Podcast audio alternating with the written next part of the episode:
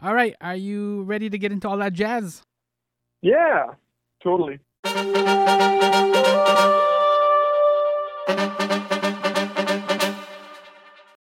Yo, welcome to my summer layer. I'm your host, Sammy. Jazz Hands, Yunnan. Charlie Parker was a jazz saxophonist born in 1920 who died in 1955. A combination of pneumonia and, I guess, heart attack. Just basically ill health from a well lived life where he didn't often make healthy choices. As always, every gravestone has that dash between dates that signifies a life. And for Charlie Parker, wow, what a life! Music is your own experience, your thoughts, your wisdom. If you don't live it, it won't come out of your horn, so says Charlie Parker. So if you don't know Charlie Parker's jazz music, you may know Bird, the Clint Eastwood movie from 1988. Parker was definitely played by Forest Whitaker. Well, now that dash between dates is depicted in Chasing the Bird, a graphic novel by Dave Chisholm. The foreword is written by the GOAT, Kareem Abdul Jabbar, who's a major jazz fan, and yes, he actively reads and even writes comic books. This bird's eye view of Charlie Parker's life and special contributions to jazz was commissioned by his estate to celebrate the centennial anniversary of his birth. It's fascinating they commissioned a graphic novel. Talk about novel for true. What makes the graphic novel a captivating project is that in like Clint's movie, you can see the jazz being performed. You can hear the jazz, the literal music. How do you present jazz, a sonic medium, in a static medium like a graphic novel? Indeed, Dave succeeds, and over the course of this My Summer Layer exchange, he'll reveal some of his techniques and his approach to crafting Chasing the Bird. It's a solid graphic novel. I highly recommend it. I was also curious about jazz scenes as they evolve around America. And that classic American tension of like crafting a unique black culture in a society where all black people are not accepted. So, shall we begin chasing the bird? I want to start with something that I thought was weird, and I'm hoping that uh, you can kind of clarify this for me and clear it up for me. Utah's NBA team plays in Salt Lake City, but they're called the Jazz, and the New Orleans team is called the Pelicans. But based on your origins, Salt Lake City is not a stranger to jazz, is it? Well, you know the story is the franchise, the Utah Jazz basketball franchise, actually started in in New Orleans. Mm-hmm. But you know, like you said, uh, it would make um make a lot more sense for the for them to just to, to for the franchise name to, to switch back up. But yeah, as far as this the scene out in Utah goes, it's a Utah's a funny place because cause it's really like geographically isolated from the rest of the country because it's like in the middle of the Rocky Mountains. Basically, it's uh the closest the closest like big city I guess is like Las Vegas by driving, and that's still like six hours away or something like that. So the so the so the music scene in Salt Lake City is this at least when I lived there, um, which was like ten years ago, is this really kind of like isolated music scene, uh, and so and it, and it feels like it has its own little kind of culture going on uh, on that is is somewhat separate from the bigger trends in music that you get like nationally and globally. And I lived there for quite quite a long time. I think like 20 20 years or something like that and and um the music scene had its ups and downs during that time, but generally it's pretty it's a pretty fertile place. The only thing is it's really easy to fall into a trap of like doing a lot of work there for like no national attention. Yeah, it, it feels like it's cut off.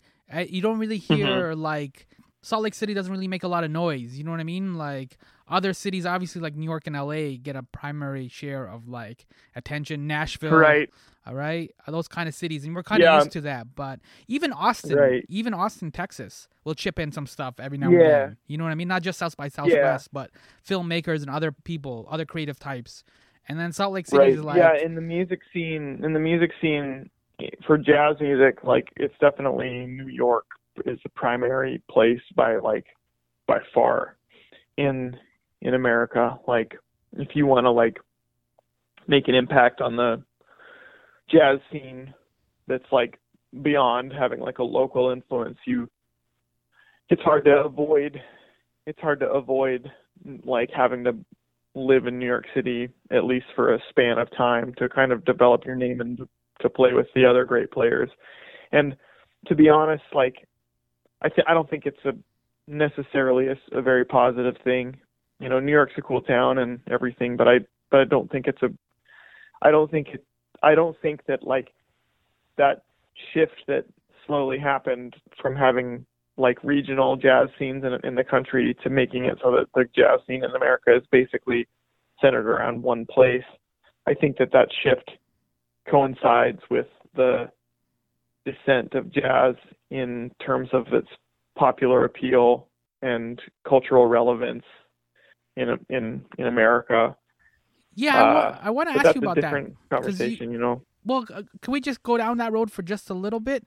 Uh, because Sure. in in Chasing the Bird, your Charlie Parker graphic novel, hmm a lot of the characters, and I know they're real life people, all of them, but like they they talk Mhm. about uh, like how jazz is a black culture. Uh, that's kind of reference. Yeah. And jazz is kind of like pre hip hop, where like it had the slang, it had the style, and then it had the music uh, that Mm, was very mhm. influential. And now it's like as a um, as kind of like a, a tenant of uh, black culture and a tenant of black expression, I guess. It's hip hop is now has supplanted jazz from NBA to slang to what we hear on the radio. Yeah. And you're saying that part of that is the the lack then of those smaller cultural kind of centers, right? Like the cities not New York and LA who are kind of chipping in, making Well- sounds and stuff. Well, you know, like I'm not gonna come I'm not gonna come down too hard with a real strong opinion, but you can but you could make that connection, I think. Like like um and it's not so much like the lack of, of regional scenes, but more like New York City becomes this like gravitational force for like the most of the like quote unquote like most of the like skilled people and talented people in that particular style of music of in this. And so like it's hard to develop a regional scene when there's this gravitational pull from this place this other this place across the country that takes that makes it so that like all of the like like seven out of the ten like best players in town are full fully intends to move to New York within the next two years or whatever. And it's even the same here in Rochester, New York, where I am now, which is like, you know, you you know where Rochester is. You live in Toronto. Yeah. Rochester is like three hours away from Toronto, and it's like um, a solid like like six to seven hours away from New York City. So, but but even in Rochester, like there's a lot of talent here. It's similar in the sen- in in that sense that there's I think there's talent everywhere. There's there's skilled and talented players everywhere, but like all of the best ones are like I don't want to stay here. I want to move to New York, and you get it because that's where all the best players are, and it's this kind of self perpetuating problem. You know, on top of that, like it's a, there's another layer on top of that that's that I could get into that's economic, right? Where like, you know, uh, of all the players I know who who who who moved to New York, the ones who have like achieved success are are the ones who come from the most affluent hmm backgrounds. You know what I mean? And at this point, it's like the connection of, and again, like I'm I'm speaking from a place of like this this warrants further investigation. I'm not coming. Um, this isn't like after hours and days and months of exhaustive research on my part, or even like personal experience. Because honestly, New York is oh, too expensive for me, and I was like uh, I never moved out to New York City because, you know, I never, I couldn't reconcile the economic aspect of it. Um, but but like to say that like when you like how how when, when you're dealing with a populate like a, a kind of like a crucible that you have to encounter where you where you have to go to New York City and live there and it's this very expensive place. And the, it, it, there's an there there's obviously like an advantage to, to if you if you come from wealth and if you have like a family support system that can support you for like 10 years while you try to stake your claim in the music scene versus the people who have to go there get a day job you know knowing that like a lot of the opportunities happen in in the jazz music scene at, at like 2 a.m hmm on a weeknight you know what i mean Like a lot like stand-up comedy. yeah it, exactly and so then you and so then it becomes this thing where like the population gets more like have has more of an a- more and more of an affluent background and due to america's like systemic racism that also tends to mean more and more of like a white profile but this is we're already in the, in the woods man this conversation is already in the woods Sorry. uh know, it's, it's you know, I know like- it's interesting because it's um, that's why I brought up the the the kind of shift because when you read Chasing the Bird and you even just just knowing history itself, there was a time where jazz was incredibly prominent. I know sometimes people now when they hear jazz, they kind of make that face or they kind of dismiss it or like it's weird, I don't get it, and it's like I understand too that culturally things shift. Um, but it's understanding how Mhm. those shifts happen uh, that you can kind of then figure out how to um, navigate the culture, right? So then you're not surprised when Yeah, things shift yeah. under your your feet, right? It's like living in yeah LA. i mean you got used to the earthquakes, right? So you're not surprised. right Whereas like you live in Rochester, I live in Toronto. If an earthquake happened, I'm like, yo, I don't appreciate this. What's happening here? Right, right.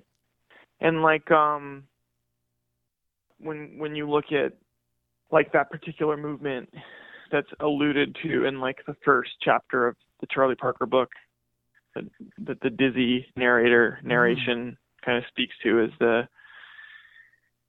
is the shift away from like the so-called swing era in which like jazz music was the the most pop the last that was the last time jazz music was like was basically just pop music popular music in america. And it was like big bands swing music.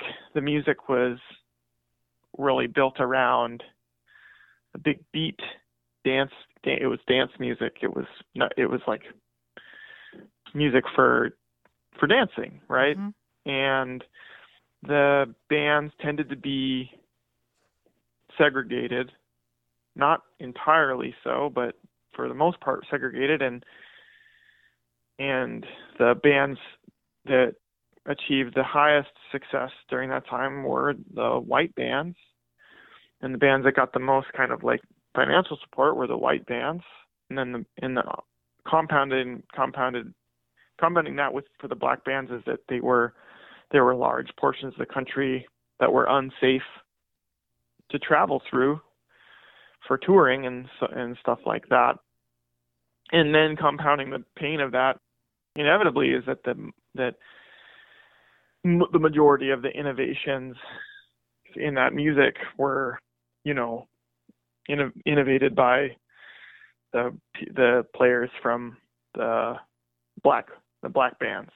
And so, you know, the the kind of end result is it became financially untenable and unsafe for the black bands to tour and they then like the safest places for those people and the places with the most active scenes were like big cities in particular you know it, it eventually becoming New York City as the epicenter. This is the slow move to New York City. So there was maybe like a real thriving Chicago scene and a thriving Kansas City scene and a thriving scene in New Orleans and even like a scene in LA. And eventually it became more and more that like although everyone would just go to New York City. And then out of that scene you have since you have like a, a greater emphasis on small group jazz, which is like what Charlie Parker's best known for.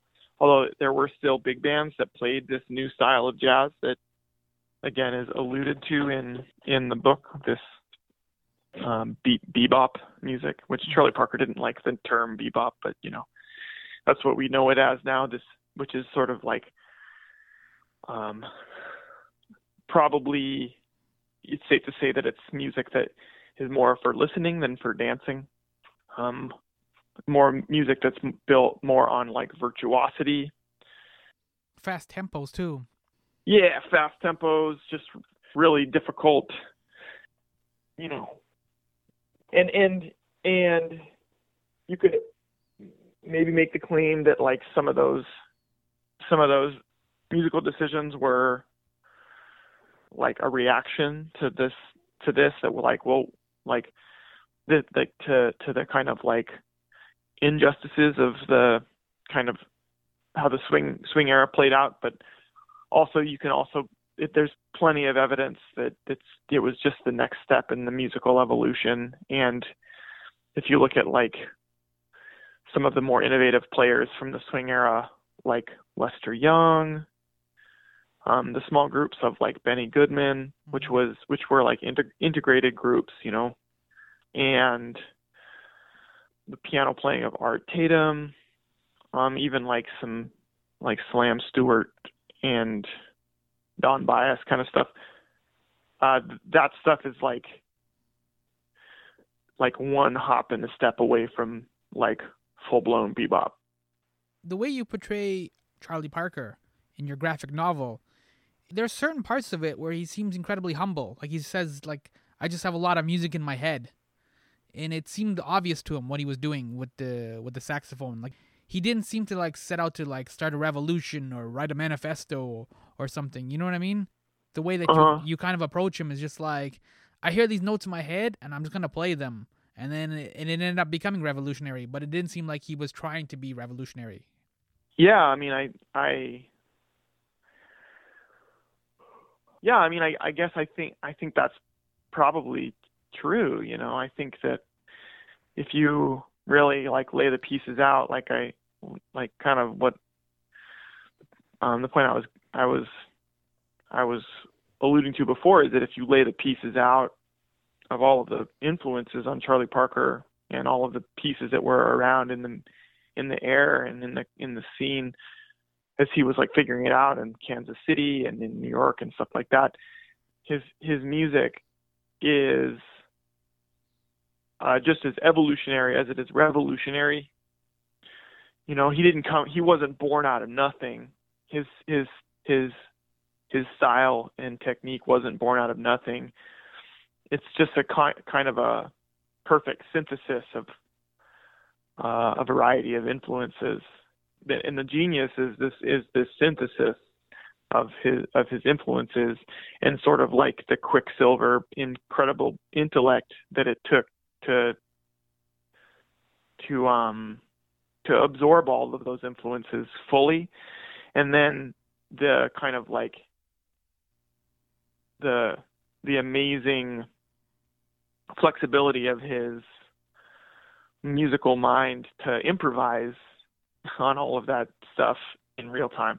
So so like the level of his genius is like several levels deep, you know what I mean? Mm-hmm. Um cuz he was like a perfect musical sponge for his influences and he had an incredible musical memory or just incredible memory in general allegedly.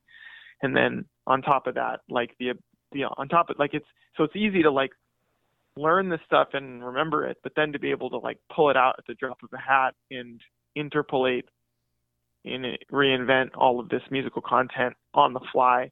It's just pretty amazing, you know. It reflects like when we talked about bebop, I mentioned that one of the characteristics of it is the fast tempos. Mm-hmm. Yet, yet the bird that's in your graphic novel, he seemed to live by a fast tempo as well. Like it wasn't just limited to the music. You know what I mean? Intellectually, he was he was going fast, like the way that like the Flash and DC Comics will like calculate things mm. in his head, uh, the way that Bird lived. Everything about him seemed to go at a fast tempo. Yeah, yeah. He uh well I think that was kind of the he didn't really have much of a choice, I think, in that matter. You know, I think that one of one thing that I really learned as I was doing research for this book is that really like it sounds stupid to say that I learned this at this this late in my life. You know, this is something that should be totally obvious, but that like there was no choice back back then and, and probably to a large extent today as well. There's not a lot of choice for like black people in America to like just kick back and t- and take it easy and to like to to relax, right? And so when you look at all of the vices that Charlie Parker accumulated over the course of his short life, they're all built around escape. Whether it's like the very famous like drug addiction or his alcoholism or his food addiction or his like very loose sexual mores mm-hmm. and morals. And you could call it nowadays you might call it like a sex addiction. Um, and it's built all, all of those things and maybe this is just addiction human addiction in general is are built around like just being able to pause your mind or just to escape for a, for a moment from like the frustrations and pains and the pace of life. And so for like black people during that time and again like like not even not to mention probably a lot of black people today in America, you know, it's going to be a fast-paced lifestyle. It's going to be like most most of most black people like then and now live in cities and it's a faster life and you're faced with kind of like oppression on all sides and so yeah i mean i think that like if if you want to get if you want to read into it you could you could uh, make the argument that like the musical trappings of bebop is like a representation of that like kind of un relentlessly like fast life life that had to be that had to be lived if you were like a black person in America during that time. But I don't know, you know, then on the other hand, sometimes making connections like that, it's a poetic thing to do, but I never I don't know if it's if it's really like a academically factual kind of thing, you know. So Yeah. That's fair. Well, then I want to make one more. Then you can correct me if I'm out to lunch. Because a word that you repeat throughout chasing the bird is breathe. Breathing mm. obviously signifies life, um, obviously. But as a musician, as a teacher, what does breathing mean too? Though it has different connotations for what you do. I don't know, man. Uh, I mean, for that, I I wish I could say that I was that there was some grand symbolic meaning to that, and I and I think like I think that it's a it's a uh, it's nice that the work is rich enough that you could look at that and say that means something. Um, and maybe like subconsciously it does mean something to me, but it wasn't a conscious decision on my part. It just fit with the with the scene and the plot mm-hmm. in that that the the kind of plot device of this like anchoring every story in this um all of the stories in the book anchoring all of them to like this one uh, particular event and seeing it, everything right before he plays every time you have to have it a breath in every time so yeah and breath in a breath in is a hard thing to illustrate in comics so mm-hmm. yeah how did you develop the visual language because you're flipping the senses uh, this is music, so this is things mm-hmm. that we hear. But because this is a comic book, it's a static book. You're flipping the senses to go from what we hear to what we see now. So how do you develop a visual mm-hmm. language to kind of express? Like in the first chapter, like we've talked about, you see a lot of like kind of these kind of jazz squares, I guess, mm-hmm. kind of mm-hmm. happening. Um, so how do you develop that visual language? I think like this has been a long time of obsession of mine. This like intersection of music and comics. And so the nice thing about this book is that it'll since it's since I've structured it as a series of vignettes, each one with a different a different like visual language, like you said. Um, it gave me like several chances to like try new things with how to depict music and how to talk about music and how how musical to make the flow of the chapter you know, mm-hmm. um, for lack of a better term. And so the dizzy one and I, and I tried to like make it so that each depiction of music would reflect the point of view of the narrator of that chapter. So the dizzy one felt I wanted it to feel very like improvisatory and dynamic and there's this quote by Charlie Parker that said that's the you play the notes you play are your life or you play the you play your life through the horn, right? And so if you notice there's the one page where you get a flashback of Charlie Parker where it's a big profile of his head, Mhm. right? Yeah, yeah. And the color of the flashback is the same color as the notes that come out of Charlie's horn. No, yeah. and so the idea is that like you know i probably could have hit this a little bit harder in the book i guess but the general like symbolic idea is that that his like this is the kind of color of his life is this kind of magenta color and and dizzy's is always blue and dizzy's narration is kind of like a similar kind of blue bluish green color and stuff like that. Just kind of like the playing with it that way. And then the the zorthian chapter the music shows up more like music notation. And this kind of allowed me to to to take advantage of like having accurate transcriptions you know? So like the scene when the woman is dancing hmm uh there's all the music notation on that those pages and th- that's exactly what charlie played at that party in that moment right Yeah, yeah. all those notes that, that are there. If you pull up the recording, if you Google like Charlie Parker Zorthian Ranch, Embraceable You, it's the name of the song. Um, you can follow along with what for for a few measures with what I've written on the page in that section, and you can even hear. I think it's Zorthian himself yelling like "Take it off" Yes, yeah, yeah. to the woman Yeah. who's dancing. It's it's a very un PC moment, but Yeah. um, Well, it was a very hedonistic party. Yeah, that's right. It was kind of proto counterculture. hmm Um, and then, um, you know, with the Claxton chapter, The photographer.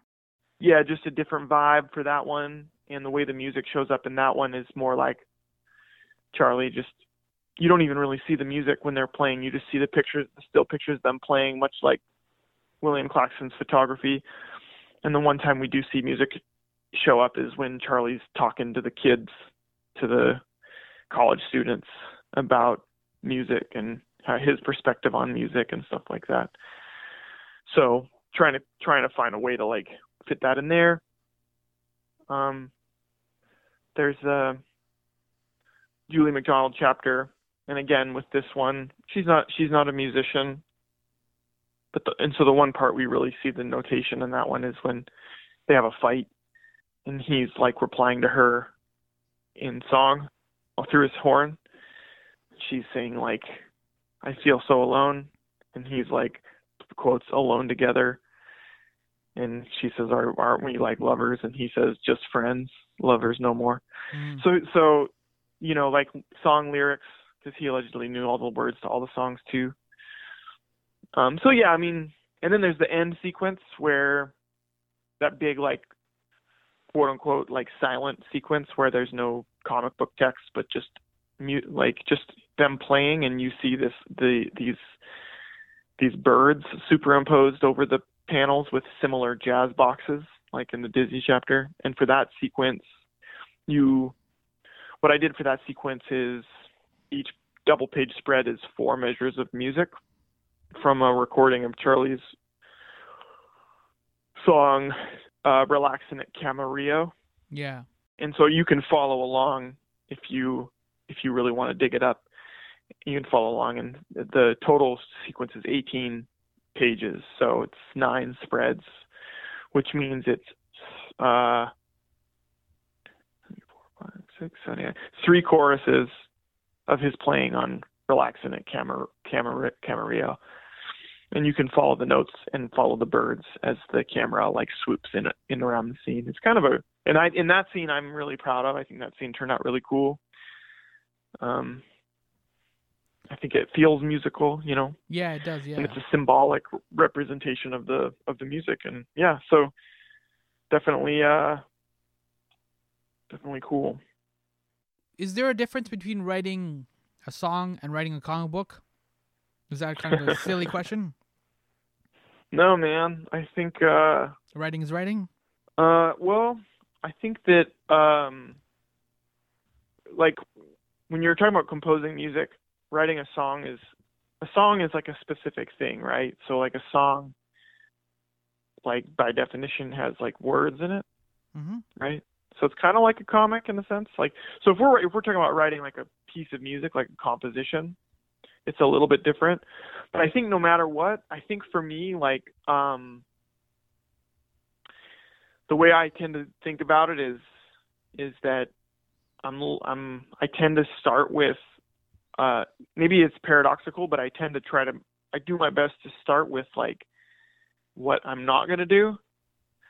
So I set boundaries for myself first, and then as much as I can, I have a I set up a system that I can use so that like the decision making for me is like limited if that makes sense yeah i mean i know it seems kind of bizarre like to say to start with a system Yeah, no, it does make sense because limitations sometimes prompt a lot of creativity. Like if Justin Timberlake sat down to write a new album, for example, or a new song, and he didn't want to use the word baby, that would kind of force Mhm. him to kind of grow up a little bit and kind of like figure out new ways to say Mhm. things. You know what I mean? I think that's what you're saying, right? Yep. Yeah, yeah, yeah. And so for like each of these Charlie Bar- Charlie Parker chapters, I I had like a ser- like a series of rules for each chapter. Okay, so in each of these, I had like rules set up for each one. So like in chapter one, like if there were any gutters, they would be colored black. I would try my best to like keep the panel layouts as dynamic as possible, with a couple exceptions. Um, I would use like be freely use like large black shapes on the page. Like if um, Charlie's wearing a black suit, it would just be a black shape and not like with rim lighting or anything like that. And then the jazz squares music, you know, and then I would do my best to have like images ble- bleed into the next image as much as possible. So like if I could avoid using panel borders, I would. And then in the next chapter, That's like it jazz. was a totally different set of rules, right? So like the next chapter was like me like basically trying to use Moebius as like a style guide. yeah. So Yeah, I, I used that, yeah. totally different tools for inking, right? Like I used it. I the whole first chapter was inked with a brush, and the whole second chapter is inked with a like a pen nib. And then, you know, and the third chapter is all on a two by is it two by four grid or two by three grid? I can't remember now. Two by three grid, which really limits the decision making. That chapter was super fast to script because it's six panels a page. It's like super. It's you don't have to think about it as much, right? It takes Mhm. away one parameter that you have to that you might otherwise have to consider. And so then, and so then, like the more, the more I would limit these kind of. So, and with a song, it's the same thing, right? And then, and then the, the great thing is that what that does is it it allows you to break the rules you've set up with purpose. Like a science fiction novel. Yeah, well, like you know, like Canopus is a good example of that, right? So, like with that book, there are all kinds of rigid, rigid formal rules for the story proper, and then as soon as you hit a flashback, those rules get kind of like chucked out the window a little bit. And with the, it's deliberately like you set up rules, and then you, and then you disrupt the rules specifically for the effect that that that has. So, yeah, man, I, I obsess about this stuff, and and then and for for music, it's it's again like the same the same process, really. Um, and the other thing that the other thing is I that, that that's similar about music and comics is this rhythmic like two out two aspects. One is like comics are like to me like a very rhythmic form forward medium in a way that like film maybe isn't quite as form forward. You don't lose. You don't. You're not. You, there are times when you're watching a movie that you're like that you lose the awareness that you're dealing with form. But with comics, you can't escape form. Yeah. you can't escape the the form of it. And then I feel like music is is sometimes a similar thing. And then and then the other thing is that as far as music with lyrics, like you're dealing with generally like a space limitation, and this, that's really similar to comics, where it it becomes slightly more akin to poetry than to like literature, like novel writing, right?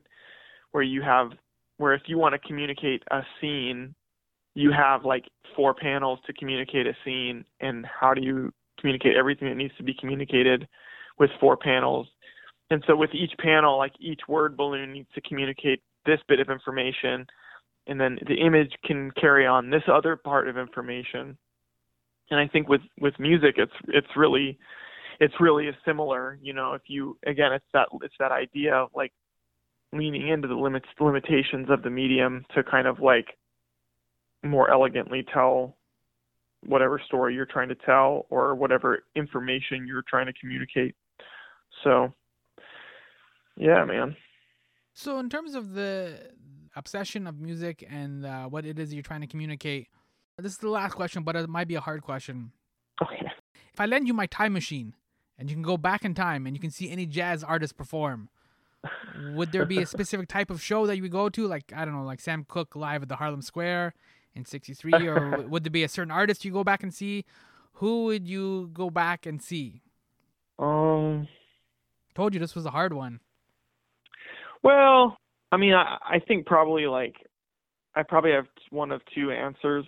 So one would be it would be really cool to go back in time and hear Mingus, but Yeah. Mingus's bands with one of the two bands he had was Eric Dolphy.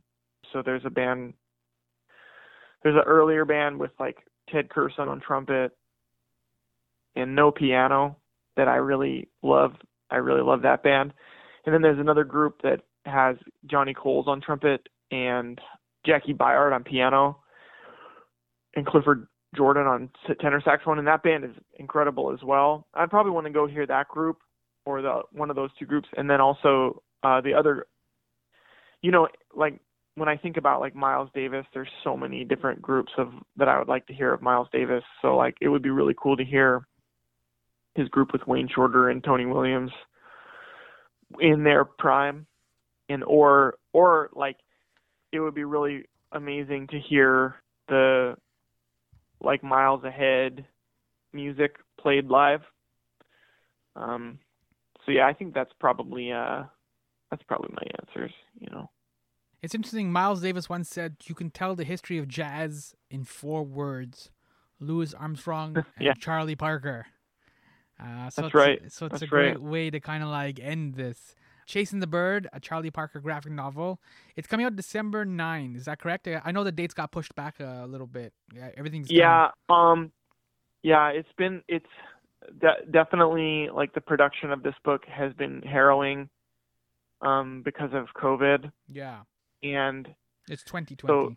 so yeah like every the book the books were printed overseas and they're all hardcover books right? There's two editions of the book. There's like a special deluxe edition that's oversized and then there's a standard edition that's normal size and they were each printed in different countries in asia. And then they were each bound in a separate location and then the like the deluxe edition comes with a record and the and the records like were print were pressed in another location and every bit of manufacturing is delayed and then shipping and then customs to get them into like the United States and then getting them warehoused. And it's every step has been delayed. And so I know a lot of people have been really bent out of shape about the delays and that's really been a drag to see but it is on its way. The book is real. And like I I know some people have gotten it already. And date was like November 17th when they started shipping the standard editions. I know that there was a partial shipment of the deluxe editions that happened around that time as well, but then like the some something happened with anyway, it's just it, it's just the books are going to get out. It's just like we're all just like everything. It's been the whole process has been kind of impacted by this by COVID, so it's a bummer. Yeah, it is a bummer, but at the same time, like, congratulations. I know this was like, I guess, a commission from the Charlie Parker team. They wanted to um, kind of memorialize his 100th. Yeah, it's his birth, right? It's 1920. Yeah, Uh, that's right. The, That's the right. centennial of Parker's birth. So the Charlie Parker estate, uh, they wanted to commission a graphic novel, which I think is pretty cool. It's a good way to kind of like keep him alive because I know the um, the Clint Eastwood movie came out in 1988 and it kind of fallen on the cracks. That's No- right. Nobody really kind of talks about it. It's a good movie though, but it, it just kind of like it just doesn't really kind of surface on Netflix and other places. So this is a good way to kind of keep Yeah. Charlie Parker alive because he died in 1955. So way to go! It's a it's a great achievement. Thanks, man. I I appreciate that very much. Yeah, I'm really happy with the book. I'm I uh I honestly couldn't be more thrilled with the way the book turned out. And I think once everybody gets their, gets their copy and and reads it, I think people are really going to love this one. So, Mhm. really I'm really excited. Yeah, perfect. That's it. Uh, we covered Miles Davis. We covered Charlie Parker. Um, we covered comic books and writing music. Uh, we did quite a bit actually. right So, on. Yeah. Thanks so much for your time, Dave. Right on, Sammy. Thank you so much for for for reaching out and I'm thanks for a good conversation.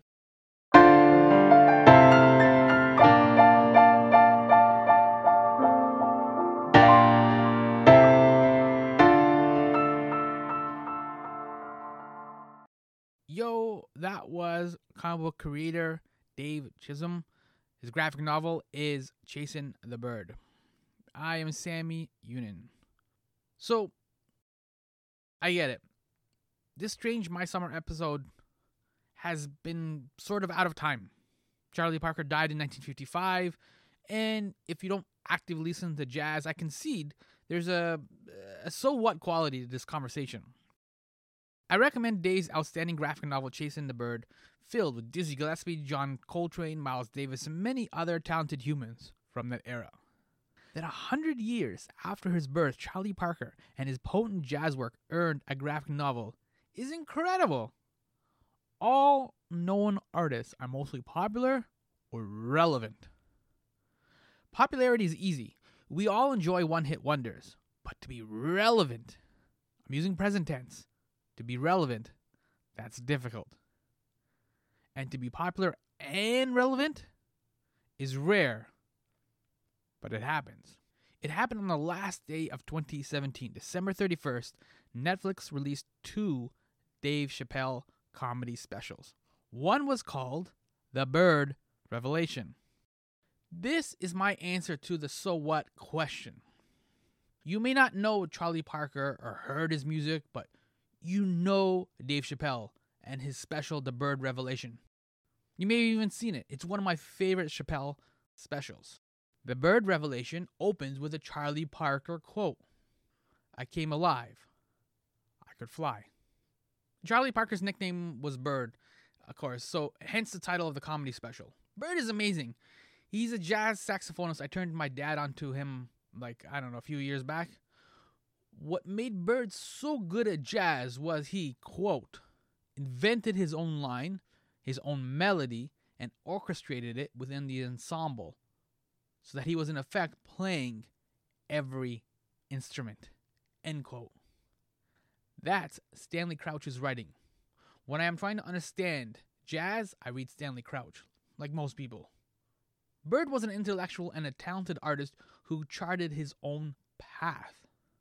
When I initially saw the title, The Bird Revelation, I didn't get it, but when I saw the Charlie Parker quote, I was like, damn, son, I know where you're going with this. And I instantly made some tea before watching all the comedy. In The Bird Revelation, which I think is what the revelation is, in that special, Dave Chappelle is talking about freedom. Or as he puts it, living fearlessly.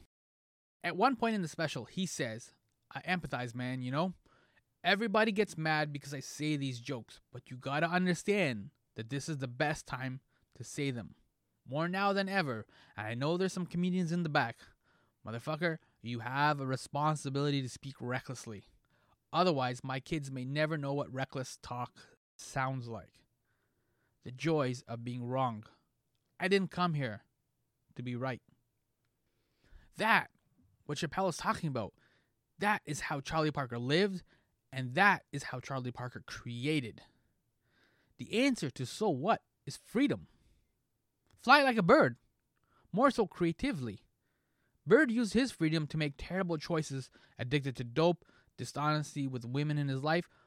Those ugly elements are captured in the graphic novel Chasing the Bird. Yet Parker also used his freedom to make this spectacular music. We're still talking about him today. All known artists are mostly popular or irrelevant. And like Dave Chappelle and Charlie Parker, you have the same beautiful freedom to create something out of nothing, to build and to tear down, to learn hard lessons from terrible choices, or to relish the joy of options. Do more than just breathe in and breathe out. Live your life and enjoy your freedom. Go forth, chasing the bird. You can follow me on social media, my summer lair for all three Twitter, Facebook, and IG. My summer lair. Thank you so much for listening to me in a Netflix world. Jazz, yo.